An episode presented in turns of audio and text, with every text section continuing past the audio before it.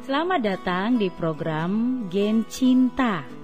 Generasi Cinta Alkitab SLCC Bali.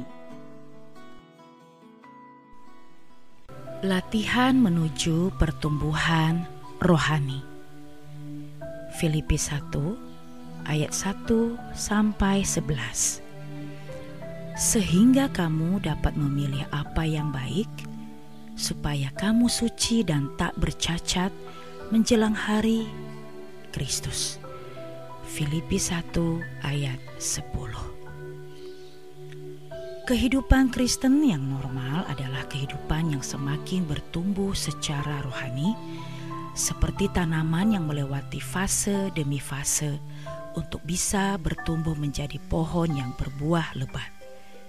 Mulai dari biji yang ditanam, kemudian bertunas, berakar, bertumbuh, dan berbuah atau menghasilkan panenan.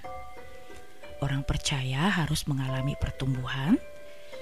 Kasihmu makin melimpah dalam pengetahuan yang benar dan dalam segala macam pengertian.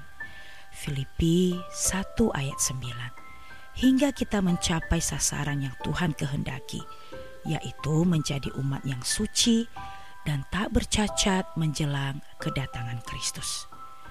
Itu artinya kita tidak boleh tetap menjadi kanak-kanak dalam Tuhan atau kerdil rohani, melainkan terus bertumbuh di dalam Tuhan dan menjadi dewasa rohani. Kedewasaan rohani tidak terjadi secara instan, tapi membutuhkan proses dan latihan, bukan dalam sehari seminggu, sebulan, atau setahun, tapi di sepanjang hidup kita. Hal-hal apa saja yang perlu dilatih? Satu, membaca dan merenungkan firman Tuhan. Firman Tuhan adalah makanan bagi jiwa dan roh kita. Alkitab menyatakan manusia hidup bukan dari roti saja, tapi dari setiap firman yang keluar dari mulut Tuhan. Matius 4 ayat 4. Sebagaimana tubuh jasmani kita membutuhkan makanan yang bergizi untuk tumbuh, demikian pula tubuh rohani kita juga harus diberi makanan rohani, yaitu firman Tuhan setiap hari. Janganlah engkau lupa memperkatakan kitab Taurat ini, tetapi renungkanlah itu siang dan malam, supaya engkau bertindak hati-hati sesuai dengan segala yang tertulis di dalamnya.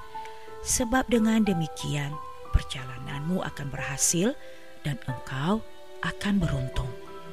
Yosua 1 ayat 8 Selain membawa pertumbuhan rohani, membaca dan merenungkan firman juga menjadi kunci untuk mengalami berkat Tuhan. Yang kedua, bertekun dalam doa. Alkitab menasihati supaya orang percaya dengan tidak jemu-jemu berdoa. Lukas 18 ayat pertama. Kristus sendiri memberikan teladan bagaimana ia memulai hari dengan berdoa. Markus 1 ayat 35.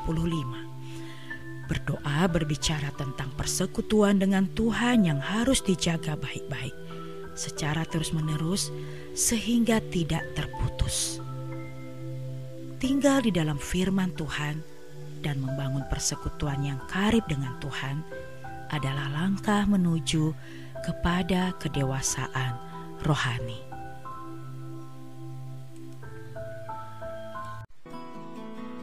Demikian program Geng Cinta, generasi cinta Alkitab kita hari ini. Saya mengucapkan selamat berakar dalam firman Tuhan bertumbuh dalam iman, berbuah dalam kasih dan kekudusan. Tuhan memberkati.